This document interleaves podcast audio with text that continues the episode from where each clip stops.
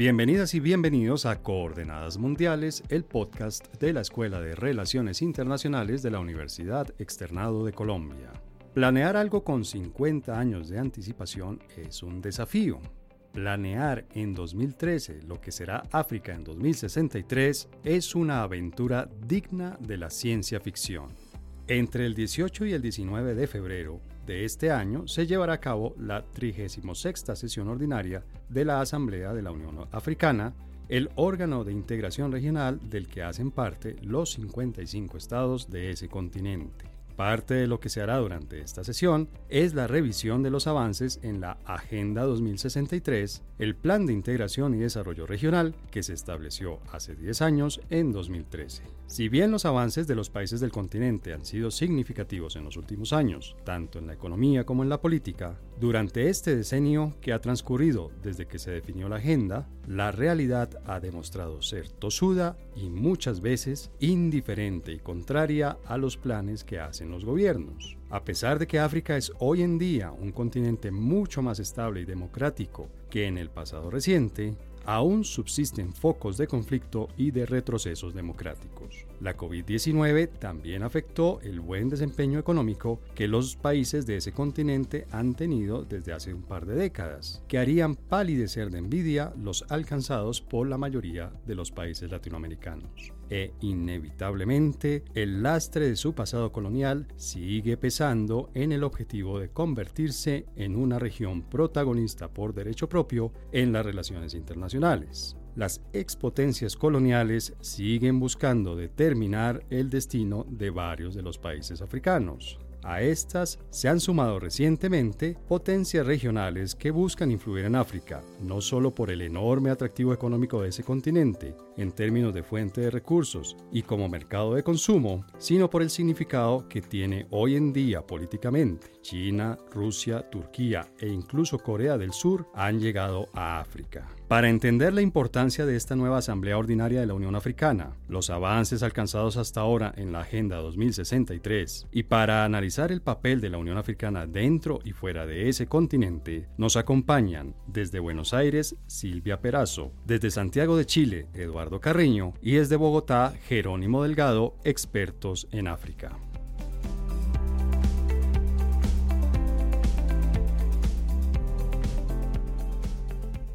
Bueno, Silvia, muchas gracias por acompañarnos en este episodio de Coordenadas Mundiales dedicado a África.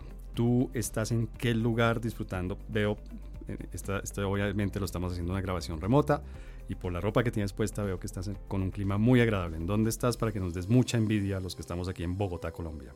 Bueno, estoy en Buenos Aires. Eh, con un clima bastante cálido. Te cuento que hace casi 36 grados acá, así que estamos padeciendo el calor, una ola de calor ya de hace varios días. Así que mm, es agradable, pero ya no tanto. En el medio de la ciudad con tanto cemento, ¿viste? Es complicado, pero un placer estar acá compartiendo este espacio con ustedes. Bueno, tienen razón, mi envidia termina a los 30 grados centígrados. Eduardo, ¿tú dónde estás? Gracias por acompañarnos. Hola, un gusto, muchas gracias por la invitación. Estoy en Santiago de Chile, al igual que, que Silvia en Buenos Aires, estoy sufriendo el, el verano, estamos oh. a 33 y nos empiramos a los 37 esta tarde, así que... Ay, ¿qué es eso? Un invierno.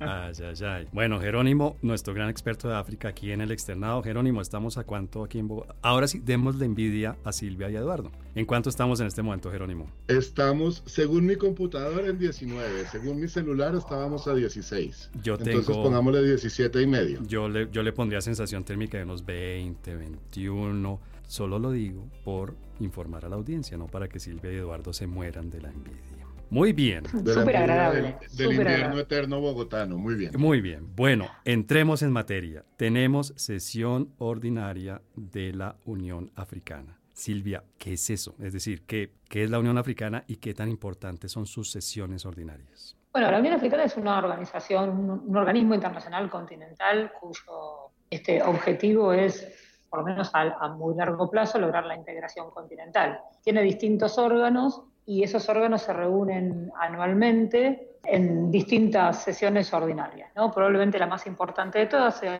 en, este momento la, sesión de jefes y jefas de Estado, que se va a dar ahora en unos pocos días en febrero.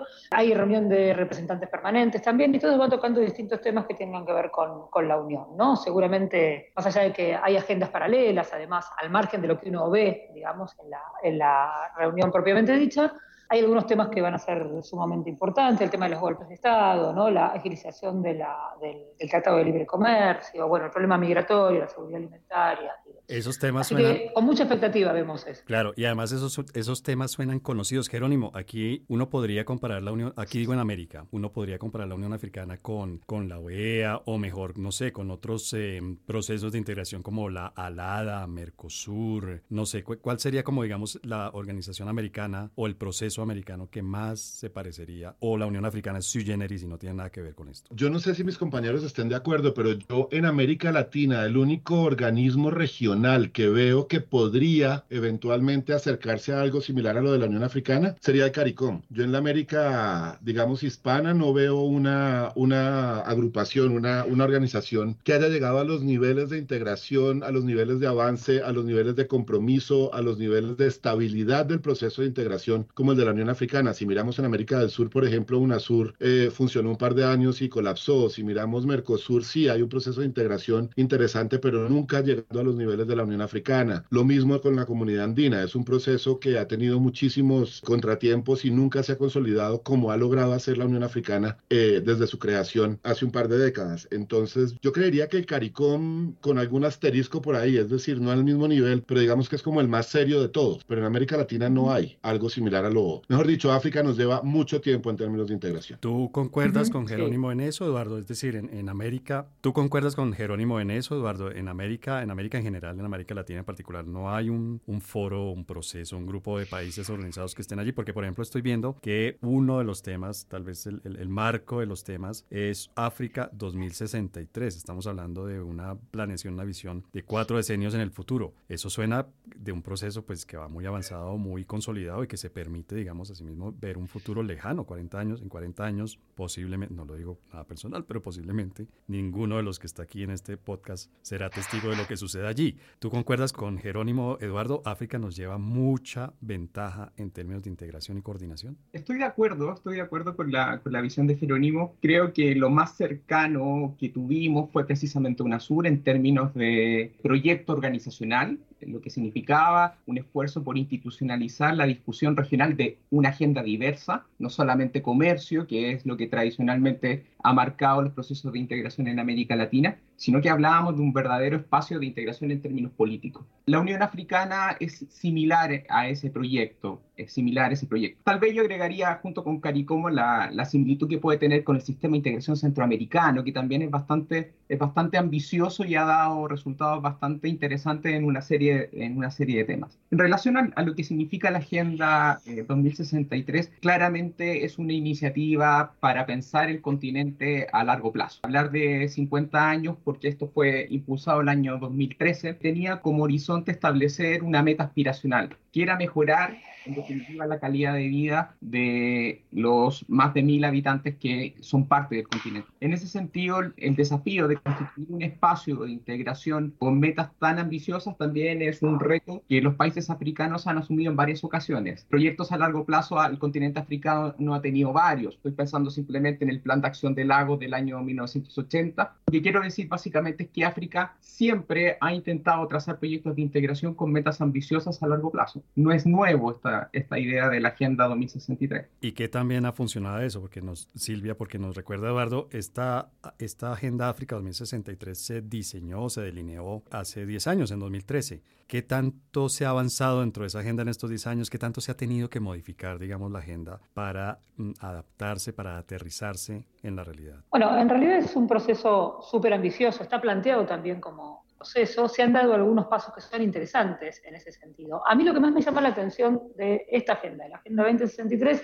es que, como decía Eduardo, es un proyecto a largo plazo, pero tiene metas, objetivos a cumplir en, plazos digamos, medios y en, plazo, y en, el corto plazo. ¿no? Y además, otra, otra cosa que me parece que es muy interesante hablar de la Agenda 2063, sobre todo para valorar el monitoreo, es decir, qué es lo que se está haciendo, ¿no? qué es lo que se está logrando. En ese sentido, me parece que es muy interesante que esté planteada, por un lado están planteadas las metas, ¿no? como dijo este, Eduardo, una África próspera, que crezca con un desarrollo, un crecimiento inclusivo, no que quede circunscrito en un sector únicamente de, de los pueblos africanos, digamos, tiene metas muy interesantes, pero además tiene acciones concretas a llevar a cabo. Y esto es lo que ya podemos empezar a ver, habiendo pasado a un poco tiempo desde aquel año, este, bueno, poco tiempo más o menos en realidad, ¿no? desde que se planteó, pero digamos, este, algunas cosas se han este, podido empezar a ver. Por ejemplo, ¿no? ¿Qué, hacer? ¿Qué acciones concretas hacer para lograr esto? Por ejemplo, empezar a conectar a África a partir de una red de alta velocidad, ¿no? desde el punto de vista digital, pero también desde el punto de vista de trenes, comunicaciones y demás. La Universidad Panafricana, la Universidad Panafricana Virtual, el Tratado de Libre Comercio, la, unificación de pasaportes y visados, por ejemplo, eh, las mejoras en cierta calidad democrática, que acá estamos en un debe también en algunas cuestiones, ¿no? por algunos procesos continentales. El hecho, por ejemplo, de empezar a encarar una política común para la comercialización de los commodities. Ese tipo de cosas, en algunas de esas cuestiones, se han empezado a dar avances, ¿no? a veces con participación extranjera, a veces con participación genuina. También se está buscando, y también hay algunos avances, pero en realidad ahí la meta lo prevé para el 2025, de, tener instituciones financieras eh, africanas, ¿no? O sea, continentales, para no depender tanto de organizaciones extracontinentales. Algunas de esas cosas las hemos empezado este, a ver y se ha empezado a hacer. Falta mucho, en realidad es absolutamente a largo plazo. Y otra cosa que es interesante de la Agenda 2063 es que está pensada desde África, desde los valores africanos, desde el panafricanismo y desde el renacimiento africano, ¿no? Entonces, en ese sentido parece que va caminando, más allá de lo ambicioso que es. Jerónimo, y en esta sesión de la Unión Africana, se, digamos, la Agenda África 2063 es protagonista o, como la sesión es ordinaria y es anual, como nos explicaban ustedes, eh, los temas más coyunturales se llevan la atención de los asistentes a esa a esa sesión ordinaria? Pues mire, César, eh, evidentemente la Agenda 2063 es fundamental y de hecho hay una revisión al cumplimiento de los, de los lineamientos de la Agenda 2063, pero además de eso hay una serie de análisis de reportes que son usuales en este tipo de reuniones, por ejemplo, el reporte de la Unión y sus órganos, el reporte de la operacionalización de algunos de los procesos que están llevando a cabo en África. En este caso eh, en particular está la, la operacionalización de la Agencia Africana para Medicinas, por ejemplo, que es un tema que están mirando que está dentro de la Agenda 2063. Se va a discutir la declaración, eh, el, el, impacto que tuvo la declaración del año 2022 como el año de la nutrición en África, que también es otro de los, de los principios de la agenda, pero además están, uno de los temas es cómo acelerar la implementación del área continental de libre comercio, que también es otro de los temas de integración africanos fundamentales y que como asumo que los oyentes saben, hace uno o dos años, ya no me acuerdo la fecha exacta, eh, entró en funcionamiento el área de libre comercio continental de África, que es el área de libre comercio más grande del mundo en términos de número de países. Además van a discutir el reporte sobre la situación humanitaria y social y la evaluación de eh, los planes, digamos, a 5 y a 10 años que tiene eh, la agenda africana. Hay otras cosas mucho más de rutina, como por ejemplo, elección de dos de los jueces de la Corte Africana de Derechos Humanos, elección de cargos, digamos, a los diferentes órganos de la Unión, que hacen parte, digamos, de este proceso de, de asamblea ordinaria de la Unión. Eduardo, en esto que nos, que nos explica Jerónimo, hay temas, digamos, de largo plazo que, que van siguiendo lo delineado por la Agenda África 2063, pero también aparecen temas, digamos, coyunturales. Esa mezcla puede ser una de las explicaciones de cómo se logra poner de acuerdo a 50 países muy diversos, dispersos, obviamente geográficamente en una gran área, para trabajar en conjunto y ponerse metas conjuntas, porque realmente es, digamos, sería, entre comillas, una anomalía lograr que tantos países se pongan de acuerdo para delinear un plazo a 50 años. ¿Cuál, cuál es el secreto del éxito para haber logrado esa, esa agenda común? Silvia nos, nos daba varios elementos, por ejemplo, los valores africanos, por ejemplo, haberlo hecho desde adentro de África. ¿Cuál dirías tú que fue, digamos, el secreto para lograr tener esa tan ambiciosa en temas y en plazo? Yo creo que principalmente fue el simbolismo del el momento en que se celebró. En el año 2013 era un momento simbólico, se cumplían eh, un, un, hito tras lo que fue la fundación, la, constitución del sistema africano en 1963. Por lo tanto, el, el simbolismo que suele acompañar este tipo de, de, instancias es muy importante. Es en ese contexto también donde se recogen muchos de los valores que fueron declarados al momento de constituir la Unión Africana en el año 2001-2002. Silvia eh, ponía en el debate un, un punto central que tiene que ver con la idea de que África se hace cargo de sus problemas es una reflexión que caló muy hondo dentro de la clase dirigente, los, gobernantes africanos, para impulsar lo que significó esta, ambiciosa agenda. Todo este espíritu de transformación, todo este espíritu de reivindicación que acompaña obviamente la fijación de esta agenda, tiene el desafío ahora de operacionalizarse. Y ahí es donde está la mayor dificultad, porque no hay que olvidar lo que fue el impacto de la pandemia.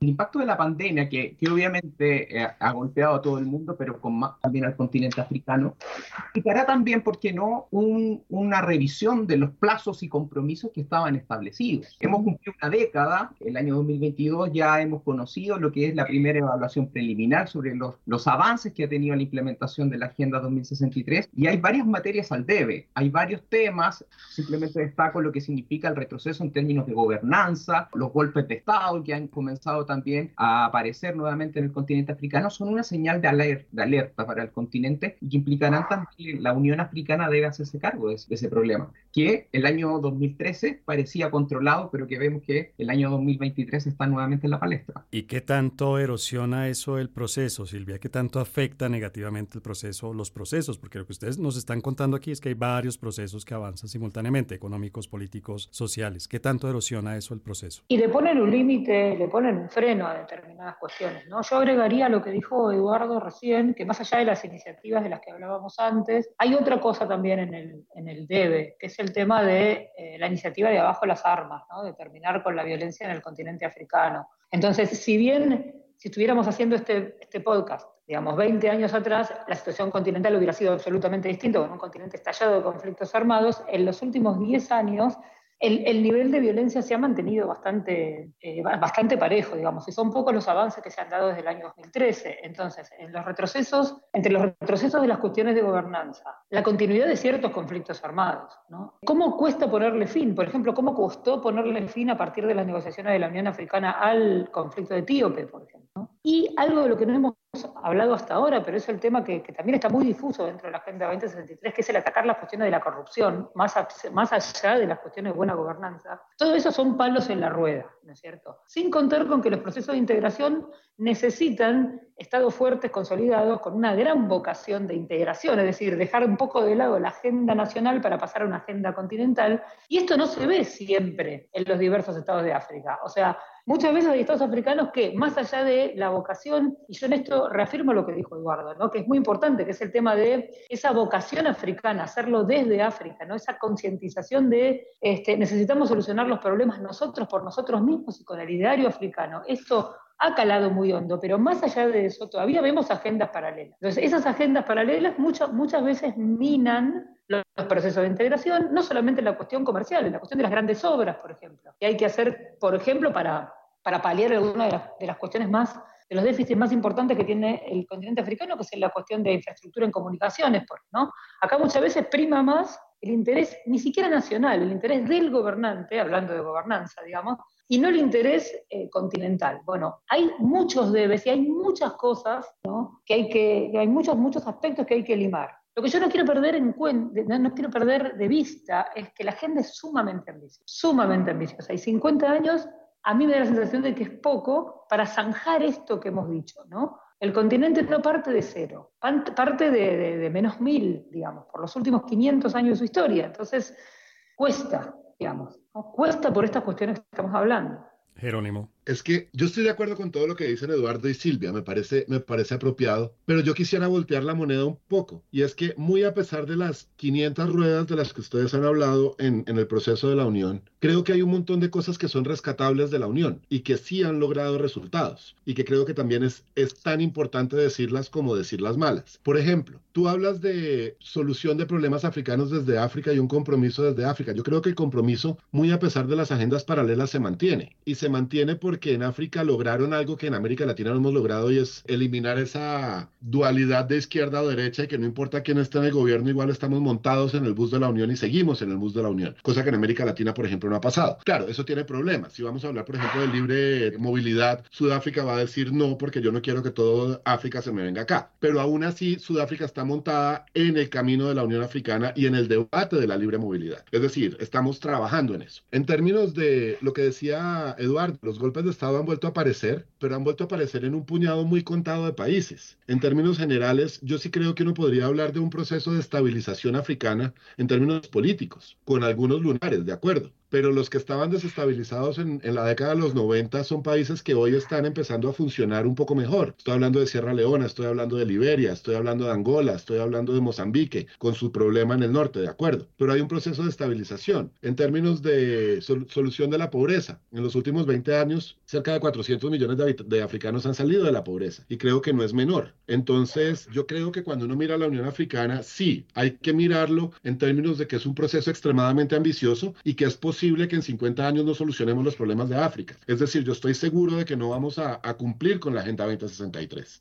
Pero también estoy seguro que en el proceso estos hitos a corto, mediano y largo plazo sí van a ir dando algunos resultados que en África creo que son palpables a hoy en temas, por ejemplo, de prevención y resolución de conflictos. El sistema continental de alerta temprana, la Fuerza Africana de Despliegue Rápido, son, son iniciativas que con mil problemas, porque no han funcionado en todas partes, han empezado a funcionar. Y si hablamos de la África conflictiva de los noventas donde había conflictos generalizados, al África de hoy donde los podemos contar con 5, 6, 7 dedos máximo, estamos hablando también de un proceso de pacificación generalizado, nuevamente con lunares y con piedras en el zapato. Pero, pero creo que es importante mencionar tanto lo bueno como lo malo y creo que sí, es, que sí ha habido logros dentro de este proceso y creo que la Unión Africana es un organismo importantísimo. Vamos a ver cómo evoluciona, por ejemplo, el tema del libre comercio, que tiene mil problemas por conectividad, por vías, por eh, vías férreas, por aeropuertos. Todo esto es cierto. Vamos a ver cómo funciona. Pero dieron ese paso, que por ejemplo en América Latina no ha ocurrido. Entonces ahí yo creo que, que habría que reconocer ese tipo de cosas. Eduardo, esta lista que nos hace Jerónimo de avances en África me lleva a una pregunta que yo sé que suena un poco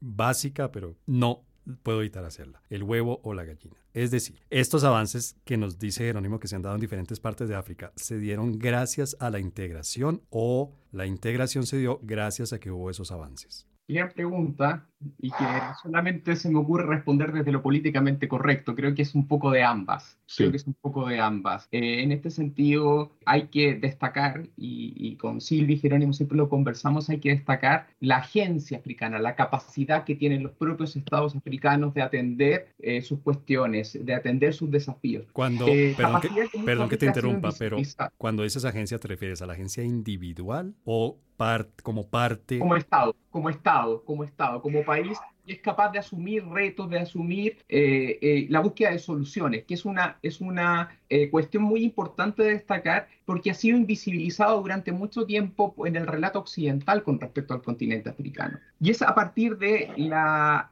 a partir de la Unión Africana donde se viene a reafirmar esa capacidad. Por lo tanto, creo que ahí hay un, hay un elemento muy importante. También es relevante en esta discusión comentar el progreso, la, el crecimiento, el mayor eh, nivel de estabilidad que han tenido las potencias subregionales. Y eso ha sido un elemento también importante. Si hablamos de Nigeria, si hablamos de Kenia, de, hablamos de Etiopía, hablamos de Sudáfrica, por cierto, eh, hablamos de Ruanda, que si bien en términos geográficos es un país más pequeñito, pero es un país que ha logrado también marcar la pauta dentro de África Central, vemos ahí un componente importante en lo que significa este tránsito hacia, una eh, mejoría que ha tenido el continente africano. Ahora bien, quiero, si me permites tomar una de las, de las ideas que planteaba Jerónimo. Es cierto, la Unión Africana ha dado muchos resultados eh, eh, comparativamente hablando con los desastres que hubo en la década de los 90. Eh, el desafío está en ajustar esos compromisos a lo que significa la realidad del siglo XXI y particularmente del mundo post-pandemia. Estamos en un contexto donde también hemos vuelto a eh, desconfiar del multilateralismo, y no solamente en, África, sino que a nivel mundial. Y esa es una, eh, una cuestión no menor, teniendo en cuenta los grandes desafíos y los grandes eh, ideales que están comprometidos en esta institución como es la Unión Africana. Si retrocede la confianza en el multilateralismo, se instala un interrogante en torno a lo que significa también el futuro de la organización. Y vamos a ver qué, queda en evidencia en la reunión de mediados de febrero. Yo creo que es la primera gran prueba de fuego post pandemia. Eh, durante la pandemia hubo mucho discurso, mucha declaración de compromiso con la cooperación, con el bienestar del otro, pero ahora que ya ha transcurrido un tiempo, vamos a ver si esa vocación todavía está presente. Y Silvia, tú, tú lo ves también así, es decir, es gracias a estas... Em, a estos liderazgos de ciertos países. Preguntas de mi ignorancia total, porfa, ténganme un poquito de paciencia. Jerónimo, cada vez que grabamos un podcast o hablamos del tema, me tiene que recordar que en África hay 50 estados, ¿verdad, Jerónimo? 55. Tengo, un margen de error del 10%. Silvia, pero dentro de, esta, dentro de este panorama que nos pinta Eduardo del proceso, porque el proceso ha sido exitoso, las, los liderazgos son muy importantes, pero son 55 estados. Y Eduardo nos mencionó 5 tal vez. Con esos 5 líderes de las subregiones africanas, ¿ha sido suficiente para que el proceso avance? Bueno, a ver, eh, hay como varias cosas, ¿no? Que le podemos agregar a lo que dijeron tanto Jerónimo como, como Eduardo antes. En primer lugar, creo que hay más estados. Él habló como de los estados rectores, como para resumir, digamos, ¿no? Pero hay otros estados de desarrollo humano medio que también van jugando cada vez más dentro del continente africano, ¿no? El caso de Tanzania, el caso de Kenia, por ejemplo. Bueno, nombré el caso de Ruanda porque es eh, extraordinario el que pasar de un país de renta baja a un país de renta media y, creciendo, digamos, ¿no? En los últimos 20 años, la verdad que ha sido un logro eh, excepcional, pero también podríamos hablar de, este, de otros estados, ¿no? El caso de Senegal, el caso de Ghana, mismo el caso de Costa de Marfil, bueno, Botswana, Angola, que ya lo mencionaron también antes. Es decir, son varios los, los, los estados que estos últimos 20 años, mismo Etiopía, ¿no? Mismo Etiopía, eh, que estos últimos 20 años han, digamos, deslumbrado por índices de crecimiento, que no siempre significa desarrollo, en algunos casos hay más derrame, en otros casos no, entonces, estos estados han tenido un, rol rector, digamos, importante dentro de, este, no, sé, de este nuevo, ¿no? este resurgimiento, vamos a decir así, ¿no? del continente africano. Pero también tienen mucha importancia los organismos regionales. ¿no? Este, que, también han, sido un motor de, cambio, no solamente dentro de la parte comercial, sino también en la parte de gestión de conflictos que hablaba eh, Jerónimo antes y, demás, ¿no? que son pilares también de esa arquitectura de paz y seguridad que tiene la, Unión Africana. Hay algo también que es importante, me parece a mí, de, decir y que tiene que ver con esto del huevo y la gallina que vos preguntabas antes y, demás, ¿no?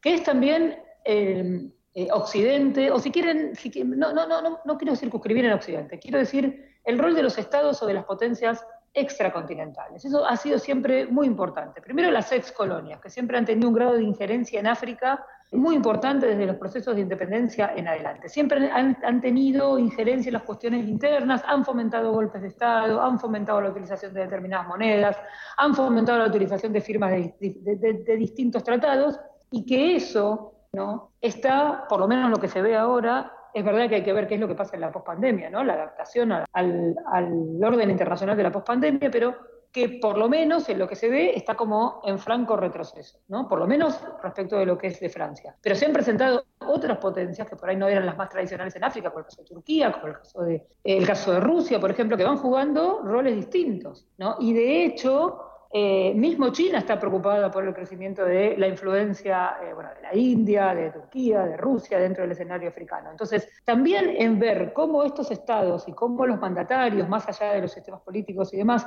manejan estas cuestiones y estas presiones, ¿no? también es un desafío que tiene la Unión Africana y que tiene cada Estado nacional de África por delante para ver ¿Cómo sigue este proceso? La crisis del multilateralismo no es un dato menor. ¿no? Si pasamos en vez de un, de un orden, más multilateral a una diplomacia de múltiples partes, cambia para el escenario para África. Entonces, ¿qué va a hacer ahí la Unión Africana? ¿Cómo se va a adaptar? ¿Cómo va a responder a eso? ¿Cómo va a manejar estos actores extracontinentales? Bueno, son todos desafíos que están por verse. Yo creo que estos 10 años que vienen son claves para ver si seguimos en el mismo camino, si rectificamos, rectificaciones va a haber que hacer, obviamente, pero digo, si rectificamos el rumbo o si apostamos a otra cosa, o si extendemos los plazos. Jerónimo, esto que nos acaba de decir Silvia, yo iba aquí a terminar el primer segmento, pero esto que acaba de decir Silvia es muy, muy interesante. ¿Usted concuerda con Silvia en que son muy importantes estos actores extrarregionales? Y si son importantes, son importantes para bien, quiero decir, para bien en términos de lograr procesos en esta Agenda 2063, o por el contrario, están metiéndole palos a la rueda, están entorpeciendo, están desviando, están eh, frenando y desacelerando. ¿Cuál podría ser el balance de todos estos actores extrarregionales que Silvia nos plantea tan claramente?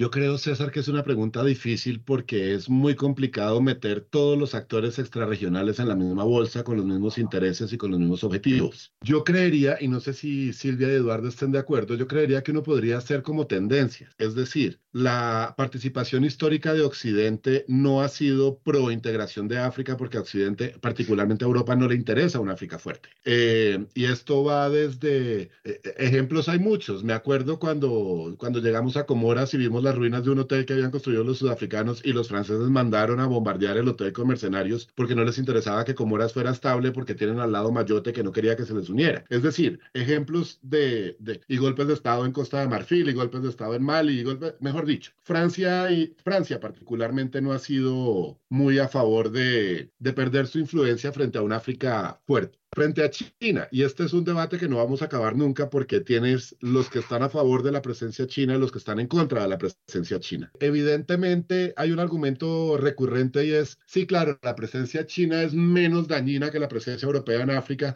porque está dejando infraestructura, porque está dejando inversión, porque está pagando por los recursos que consume. Este es un debate gigante. Yo no sé si quiero entrar en el dilema del bien y el mal y, decir está mejor China que, que Europa, porque también hay unos efectos perversos de la, de la presencia de China en Europa, como los hay cuando llega Corea del Sur a comprar tierras en Madagascar y acaba con la biodiversidad los hay desde todas partes. Pero también habría que reconocer, por ejemplo, la participación de Turquía en, un, en una supuesta estabilización de Somalia y en una organización, digamos, eh, de seguridad política, de cómo medio organizamos un país que estaba en una crisis absurda política desde el 91. Es decir, creo que nos toca mirar con lupa la participación de cada uno de ellos, porque todos tendrán mil cosas buenas en su presencia con África y tendrán mil cosas malas en su presencia con África. Lo que yo sí creo que puedo decir como para concluir este pedacito es que yo no sé si ustedes están de acuerdo, pero yo cada vez más veo un poquitico más de posibilidades de negociación de África frente a estos actores, justamente por actuar en conjunto. Es decir, una cosa es que negocien Angola y China independientemente y otra cosa es una cumbre África-China, donde hay una supuesta posición continental que, que puede llevar, y aquí lo quiero poner entre unas comillas muy grandes y con un asterisco de aplican condiciones y restricciones, podría llevar a una,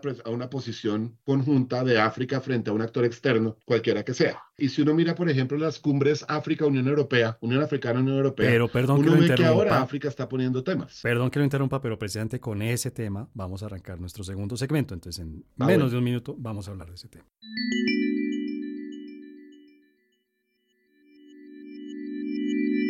Bueno, entonces en el primer segmento de este episodio dedicado a África, en razón a la cumbre de la Unión Africana que tenemos, la cumbre la la sesión ordinaria de la Unión Africana que, se está llevando a cabo, vimos, hicimos un panorama de cómo iban los procesos diferentes de integración dentro del marco obviamente de la Unión Africana y los avances, retrocesos, actores, bueno, todo lo que ustedes ya oyeron en el primer segmento. En este segundo segmento hablemos de África como actor extracontinental, extrarregional. Jerónimo, terminábamos el primer segmento con Jerónimo hablándonos de la cumbre de Estados Unidos y África también, o la cumbre de la Unión Europea y África, y hay, ha habido cumbres con Asia. Esas cumbres entre regiones, ¿qué tanto funcionan, qué tanto sirven, qué tanto aportan, digamos, a esta línea que hemos estado siguiendo de la Agenda África 2063? ¿Tienen alguna incidencia, alguna importancia, o es una simple, no sé, reunión social eh, internacional? Eduardo.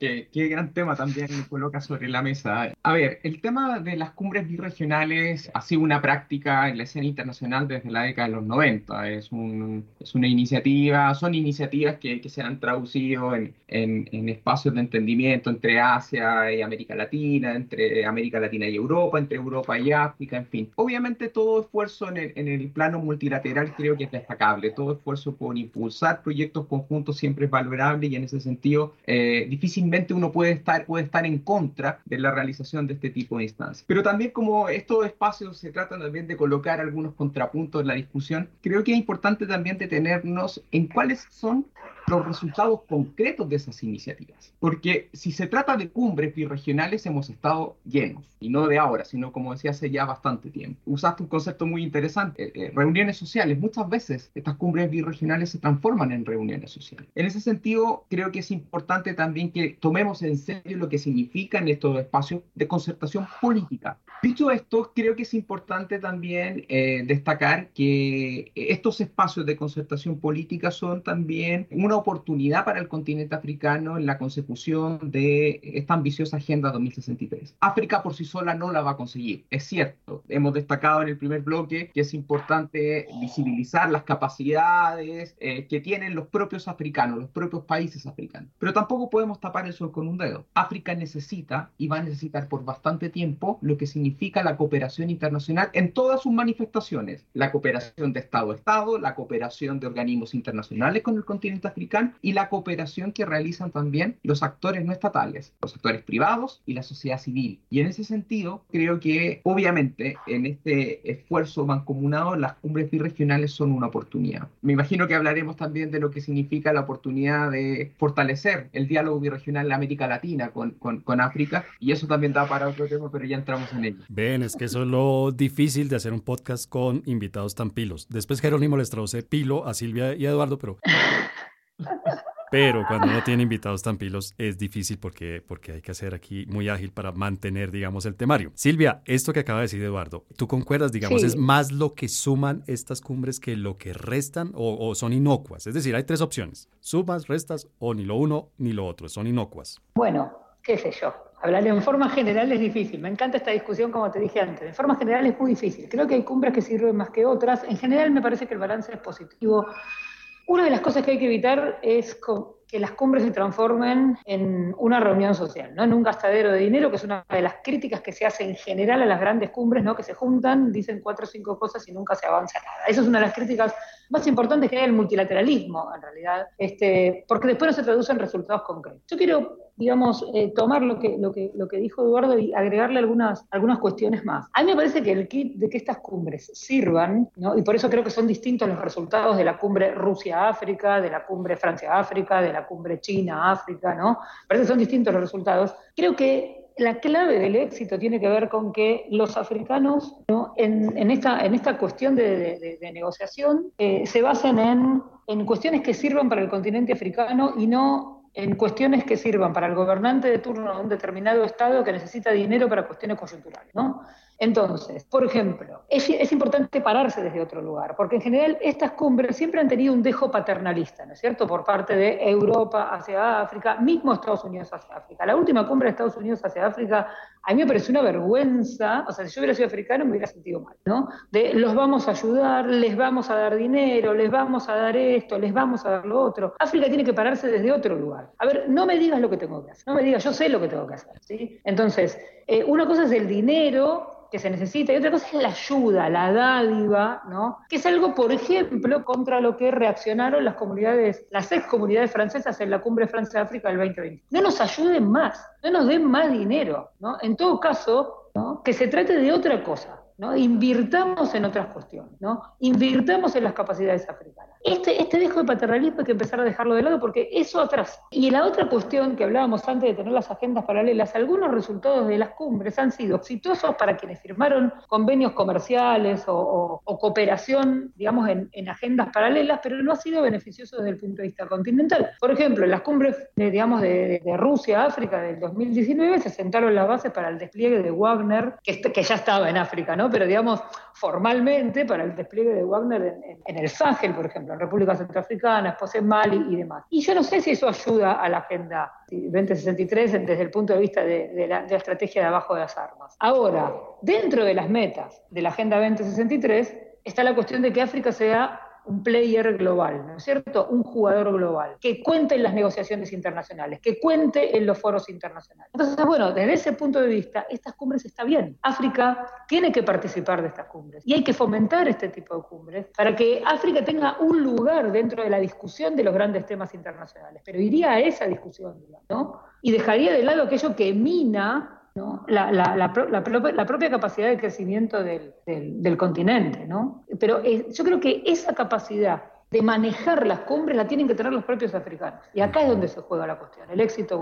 o el, fracaso, ¿no? A nivel continental, por lo menos. Jerónimo, en esto que acaba de decir Silvia hay un elemento muy interesante. Hubo varios elementos muy interesantes, pero hubo uno que voy a utilizar para, para plantear el siguiente tema y es el dejo paternalista. En ese listado que ustedes hicieron, que iniciaste tú, Jerónimo, con cuáles son las cumbres que ha habido con África y con otras regiones o, u otros jugadores internacionales. A mí me parece que faltó uno, que fue América Latina. Es decir, ustedes creo que ninguno ninguno de ustedes mencionó que haya habido una cumbre América Latina, África o una cumbre de algún país grande, importante, no sé, Brasil, vamos a decir, que sabemos que tiene sus ojos también puestos en África, que haya habido una cumbre Brasil-África. Pero yo iba a preguntar, ¿y cuándo va a mirar América Latina hacia África? Hasta que Silvia dijo, dejo paternalista. La pregunta que nos hemos hecho en América Latina en los últimos 20, 25, 30 años, no sé cuántos años es, ¿cuándo América Latina va a, va a mirar hacia África? Yo te hago la siguiente pregunta, voy a darle la vuelta a la pregunta. ¿África tiene algún interés en América Latina? ¿África va a voltear a mirar a América Latina para algo? ¿Le interesa? ¿Le conviene? ¿Somos algo en el mundo más allá de, bueno, ya sabemos de muchas cosas aquí, de muchos, de muchos eh, estereotipos caricaturescos? ¿Somos algo importante para África? ¿Valdría la pena realizar una cumbre África-América Latina? Bien, yo voy a dar un paso atrás para decir una cosa y luego voy a América Latina. Y el paso atrás que quiero dar es que yo sí creo, justamente con lo que decía Silvia de este dejo paternalista, yo sí creo que es justamente ese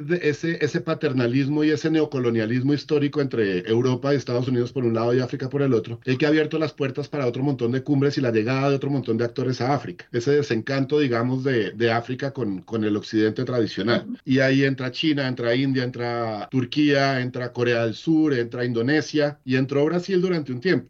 Y luego llegó Bolsonaro. El Brasil de Lula, claro, totalmente. En términos de cumbres África, América Latina, nosotros tuvimos las cumbres ASA y ASPA que fueron importantes en su momento. La cumbre ASA es América del Sur, África, la cumbre ASPA es América del Sur, países árabes, que incluye los países del norte de África. Cumbres que fueron importantes en su momento, pero que no llegaron a mucho más allá de un par de cumbres. Y creo yo, puedo estar equivocado, pero resulta que América Latina nunca se montó en ese, en ese bus de las cumbres con África y con países de Medio Oriente como un todo. Es decir, le cuento desde Colombia. En, la última cumbre que se hizo en Margarita, en, en Venezuela, si no estoy mal, fueron los presidentes de todos los países de América Latina menos el de Colombia. ¿Por qué? Porque era en Venezuela. ¿Y por qué? Porque estaba Chávez. Entonces era visto como una, organización que habían hecho Chávez y Gaddafi desde África, para la cual la Colombia de derecha de Uribe en su momento, pues no tenía ningún tipo de cabida. Entonces a eso es a lo que me refiero con que al menos, y, y lo digo desde Colombia, donde esta dualidad Colombia-Venezuela, izquierda y derecha, ha sido extremadamente problemática para nuestra política exterior y para el papel de Colombia y Venezuela en otros procesos regionales como UNASUR, por ejemplo. Que acuérdense que terminamos con una crisis que le tocó meterse a Lula a mirar cómo solucionaba el problema. Y este tipo de dinámicas lo que han hecho es, es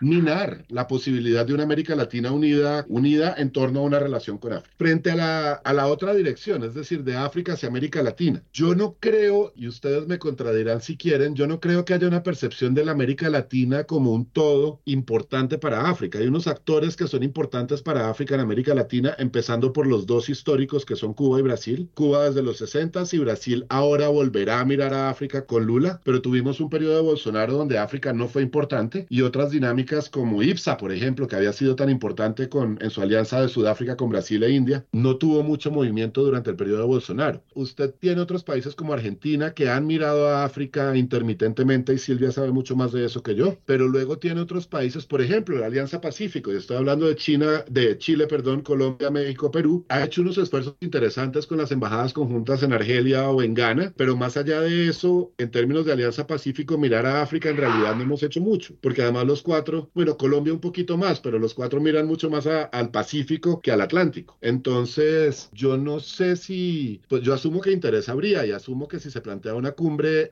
la Unión Africana estaría interesada en esa cumbre. De hecho, hay uno, un artículo, si no estoy mal es el 6, pero me puedo equivocar de, no, no es el, no es el 6, me equivoqué de documento. Hay un artículo en el documento de la diáspora de la Unión Africana que aparece en el acta constitutiva, que estamos hablando del, de la sexta región de la Unión Africana o lo que ellos llaman la diáspora, donde se fomentan las relaciones con América Latina como lugar de destino de la diáspora africana. Y acuérdense que aquí tenemos a dos de los tres países con mayor población afrodescendiente en el mundo por fuera de África, que son Brasil y Colombia en ese, en ese orden, sin contar evidentemente con todo el CARICOM, que es un espacio evidentemente naturalmente negro, ¿vale? Y me acuerdo en las reuniones de la diáspora de la Unión Africana donde yo estuve en África que el gran tema era cómo integrar a la Unión Africana, primero con CARICOM y después en ese momento con UNASUR. Ya UNASUR no existe, o no es un actor relevante al menos. Entonces el interés de la Unión Africana incluso está plasmado en los documentos de la sexta región para mirar América Latina y empezar a generar dinámicas de intercambio comercial, de intercambio académico. Incluso hablaron de posibilidades de extensión de visas para países donde hubiera miembros de la diáspora. Hablaron incluso de enviar eh, representantes al Parlamento africano de países donde está la diáspora. Todo esto se ha hablado, pero al menos no ha habido una respuesta, digamos, consolidada conjunta de América Latina frente a estos intereses y África tampoco ha hecho mucho para acercarse a América Latina, también hay que decir, como un todo. Bien, muchas gracias. No sé si quieran agregar algo más. Sí, si me permite, Jerónimo, la, la gran incógnita es en relación a lo que significa el fortalecimiento de los vínculos de América Latina con, con África. Yo creo que la incógnita pasa por Lula. Eh, no hay que olvidar que precisamente estas cumbres de América del Sur África, que fueron parte de la primera década del 2000, fueron resultado de una iniciativa entre Nigeria y Brasil. Lo que comenta eh, Jerónimo en relación a la reunión de Isla Margarita del año 2007, si mal no recuerdo, obviamente se vio marcado por, por la presencia del, presidente Chávez y lo que significaba la presencia de Gaddafi, pero los impulsores de esto fueron Brasil y Nigeria. Brasil y Nigeria. Y el Brasil de Lula. Ahora bien, el Brasil de la primera década del 2000 en términos de presencia política a nivel internacional y particularmente en términos de crecimiento económico es bastante distinto al Brasil que tenemos hoy, porque también hay que tener en cuenta, tomando el concepto de las agendas paralelas, que Brasil también tenía un interés económico comercial importante en fortalecer no solamente sus vínculos con los países lusófonos en África, sino que abrirse a lo que significaba ese potencial mercado de en ese entonces 54, 55 países. Por, por lo tanto, creo que hay que prestar mucha atención a lo que será la política africana de Brasil. Eso marcará la pauta, porque ni las consellerías de Argentina, Colombia, Chile, México, y se me puede quedar algún otro importante actor regional en el tintero. Dentro de sus tres prioridades está el continente africano, digamos las cosas como son. Salvo que para Brasil sea una prioridad, creo que estaremos nuevamente en una época donde los contactos a nivel birregional estarán, estarán bastante reducidos en términos de intensidad. Vamos con Silvia. Silvia, ¿hay países africanos que estén mirando hacia América Latina? Es decir, ¿somos importantes? ¿Se te ocurre algún ejemplo de un país que diga, uy, sí, América Latina es importante por temas económicos, políticos, por el que sea? Como para completar un poco lo que decían los chicos antes, en términos así generales, no. Coincido lo que, lo que decíamos antes, o sea, no América Latina, ¿no? Así como región. Hablando desde Argentina, yo te puedo decir que para no, no, no, solamente para este gobierno, para la política exterior argentina, o sea, esto podemos hablar, si vos querés, los últimos 30 años, eh, África literalmente no existe. ¿No? Para la Argentina no existe. La Argentina sigue manejándose y creo que en, términos globales, gran parte de América Latina, no toda, pero gran parte de América Latina se sigue manejando como si el mundo fuera un mundo euroatlántico y no un mundo donde más Indo-Pacífico, probablemente no es el caso de Chile, probablemente no es el caso de Colombia, pero sí el caso de muchos estados, entre ellos la Argentina, que privilegia sus relaciones con Europa y con Estados Unidos como si estuviéramos hace 100 años. ¿no? En ese esquema que tiene la Argentina, eh, África no entra. Esto también, aparte, nosotros, más allá de la herencia africana que tenemos en, en, Argentina, hemos blanqueado la historia, le hemos quitado, digamos, el protagonismo a las poblaciones afrodescendientes. Entonces, nuestra clase política, realmente lo tengo que decir con dolor, no está ni siquiera preparada, no está capacitada. Y me hago cargo de lo que digo. Pero al margen de eso, ¿no? No está pero vimos solamente en, en términos de, de un mundo que ha cambiado aceleradísimamente más allá de China. Silvia, discúlpame, yo te, hago una pequeña interrupción. yo recuerdo haber visto la, la, polémica de por qué no hay jugadores afro en la selección argentina. ¿no?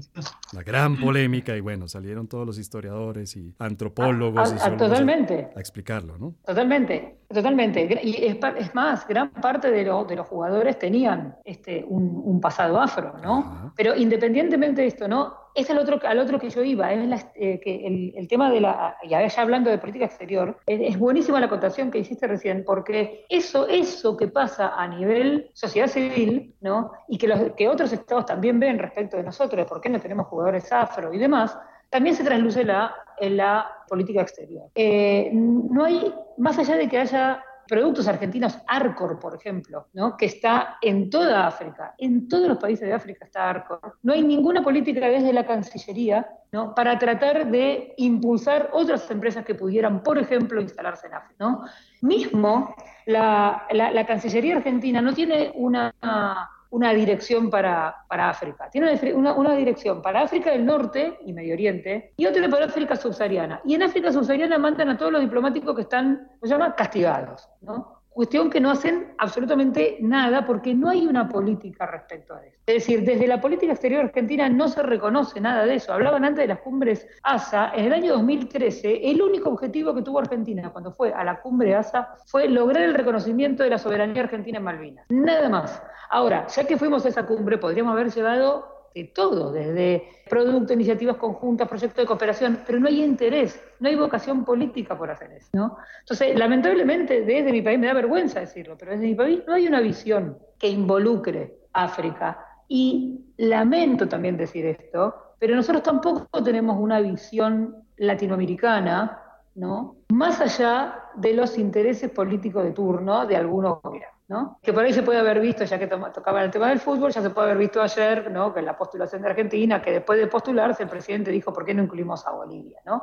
Entonces, pero eso no tiene que ver con la política exterior argentina a largo plazo, eso tiene que ver con, digamos, con, algunos intereses de determinados gobernantes que se alinean ideológicamente con, otros gobernantes latinoamericanos. Y que lamentablemente no, debe ser así, ¿no? O sea, por lo menos desde el caso argentino no debe ser así. Y que lamento también desilusionarlos, pero que tiene que ver con una interna, ¿no? Todo eso tiene que ver con una interna, con posicionarse el gobierno respecto a la oposición. Entonces, todo se usa para eso. Sí, Jerónimo. Lamentablemente es así. Yo, yo quería decir dos cosas. Primero, eh, Eduardo tenía razón, evidentemente fue Brasil y Nigeria. Yo lo planteaba, fue con el debate que hubo en Cancillería, que aquí Brasil y Nigeria no existían, era eh, Chávez y Gaddafi en la reunión. Entonces, por eso fue que no fuimos. Yo estoy de acuerdo con lo que dice Silvia, es decir, es que, es que hay una miopía absoluta en, en gran parte de los, con excepción de Brasil y Cuba, yo no creo que haya ningún país en América Latina que haya mirado objetivamente a África. Incluso cuando hay situaciones excepcionales, particulares en un momento determinado. Estoy hablando de la Colombia hoy con una presidenta afrodescendiente, por ejemplo que mira a África desde otra visión. Si miramos la estrategia de África del gobierno nacional, un gobierno que en, su, que, en el que cual el presidente en su discurso de posesión habló de la necesidad de mirar a África, es decir, es la primera vez en doscientos y pico de años de historia de este país que África aparece en un discurso de posesión. La estrategia de África es cultural. Mm.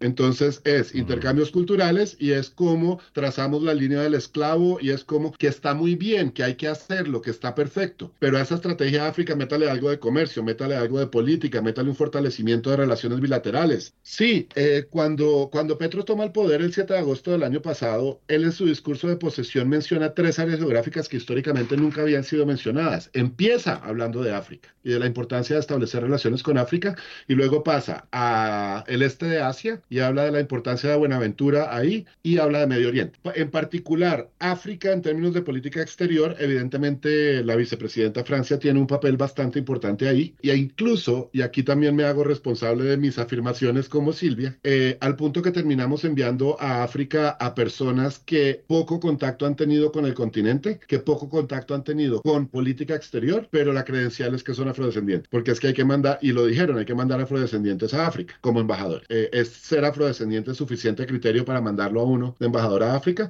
¿O se necesita conocimiento en política exterior, se necesita conocimiento en África y conocimiento en esta posibilidad de relacionamiento Colombia-África? Yo estoy hablando de un, de entonces escenario específico en este momento, ¿vale? Pero lo que decía Silvia, en Colombia no hay división de África en Cancillería, es la división de Asia, África y Oceanía, es decir, es la misma división que se encarga de China, de Japón, de India, de Turquía, de Australia, de Indonesia, y por allá en el último renglón de la historia está África. Entonces, incluso lo que es el órgano, eh, eh, sí, la división de Cancillería que debería encargarse de África es la última prioridad, y esto ocurre en muchas cancillerías. Y aquí estamos hablando de países jugadores dentro de la agenda latinoamericana Chile, Colombia, Argentina, Perú, Brasil, México. ¿Qué pasa cuando pasamos a otros países como Bolivia, Paraguay, Guatemala, Nicaragua, Honduras, donde evidentemente la capacidad del sistema diplomático es mucho menor y los intereses están clarísimos en Estados Unidos, Europa y un poquito América Latina? Y hasta ahí llegamos. Claro, muy bien. Bueno, pues si fuera por los ascendientes, yo usted lo nombraría embajador en Marte, yo creo, algo así. Pero con esto... ¿En dónde? Marte. Con esto damos fin a este segmento, segundo segmento de nuestro Coordenadas Mundiales. Vamos al segmento de las recomendaciones en unos segunditos. La recomendación bibliográfica de Coordenadas Mundiales. Silvia, a las personas que quieren saber más sobre África, entender mejor el proceso, los procesos, yo, discúlpenme, tengo mi sesgo, tengo que hablar en plural porque siempre hay procesos diferentes a diferentes velocidades. Los procesos de integración africanos, ¿qué les recomiendas ver a esas personas que les recomiendas ver, leer, escuchar? Bueno, qué, qué, qué, difícil. En general yo le diría a la gente que lea los ocho tomos de Historia General de África de la UNESCO, ¿no? Eh, pero como podemos comenzar por ahí, podemos comenzar por ahí, pero como decimos aquí en Colombia, bruscos no. Vamos con algo más digerible. Sí, con, algo más, con, algo, más light, digamos. Bueno, para, para, el tema de los procesos que hemos hablado acá de integración, hay un, hay un handbook eh, sobre las relaciones internacionales de África que es muy interesante para ver y que después podemos pasarte, si querés, por privado más los datos o, pasarte mismo, el mismo texto. Y para la cuestión de la Agenda 2063, por ahí leer la fuente, ¿no? Leer el resumen de, de Africa We Want, digamos, me parece que está bueno como para, para entender a dónde apunta, ¿no? Y después que cada uno pueda ir leyendo y viendo qué es lo que se logra y qué no, cuáles son los obstáculos, cuáles son los desafíos, ¿no? En dónde estamos y demás. Eso me parece que no, no, no, no, no estaría mal como para, como para empezar. Bien, gracias por tu recomendación. Eduardo, ¿cuál sería la tuya? La, verdad, bueno, como dice Silvia, los volúmenes de la UNESCO son maravillosos, pero también del mismo autor está la historia de África, de Quiservo. Perdóname, te refieres a los ocho volúmenes. Sí, obviamente. Ocho volúmenes. Pero ocho volúmenes de mil doscientas y pico páginas cada uno, pero es ¿Hay, ¿Hay algo que podamos leer en esta vida? Quiero decir, Eduardo, ¿hay algo que...? no, nada, eh, del mismo autor, de Quiservo, está la, la, versión, digamos, condensada de la historia de África, que es muy, muy interesante. Pero también yo agregaría los trabajos perdóname, de Diop. ¿Y esa historia condensada se consigue en español? ¿Se encuentra? Sí, sí, claro. Sí, sí, sí.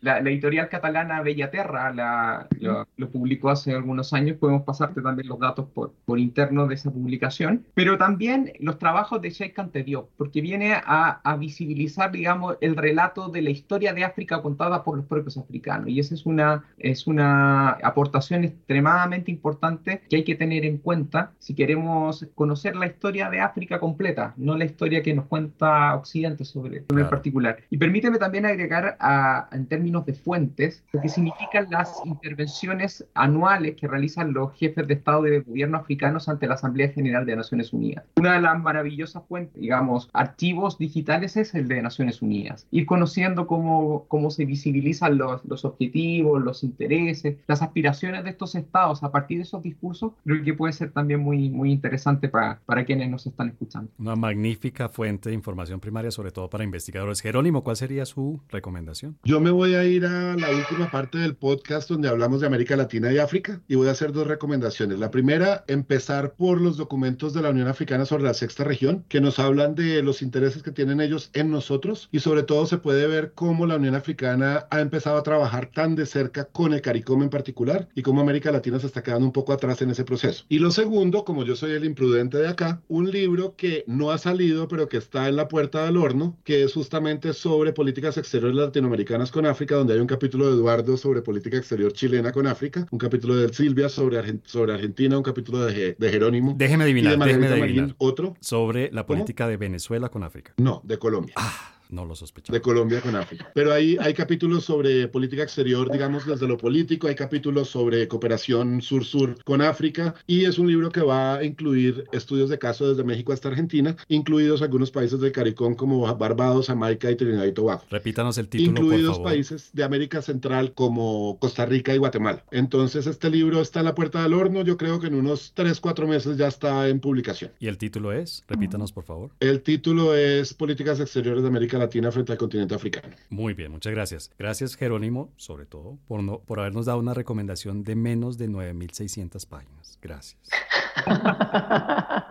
Tampoco creas, son, son 26 capítulos en el oh, libro, o sea, tampoco es corto. Cierto que es un continente grande, pero tampoco. Pues.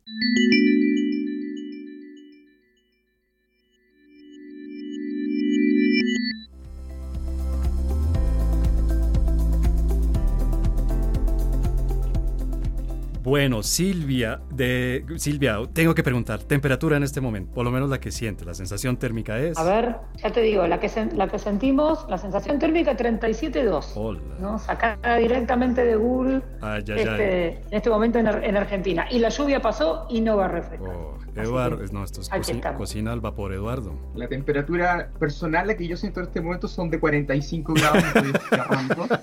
Dios mío. Lo que marca mi teléfono, lo que marca mi teléfono son 33. Suave, suave. Suave. Bueno, Jerónimo, el momento de la envidia de Silvia y Eduardo, que coincidimos en una sensación. El momento de la envidia, temperatura 19, sensación térmica 18. El aire acondicionado. Pasamos para allá, Eduardo, ya mismo. Totalmente. Bogotá es maravilloso.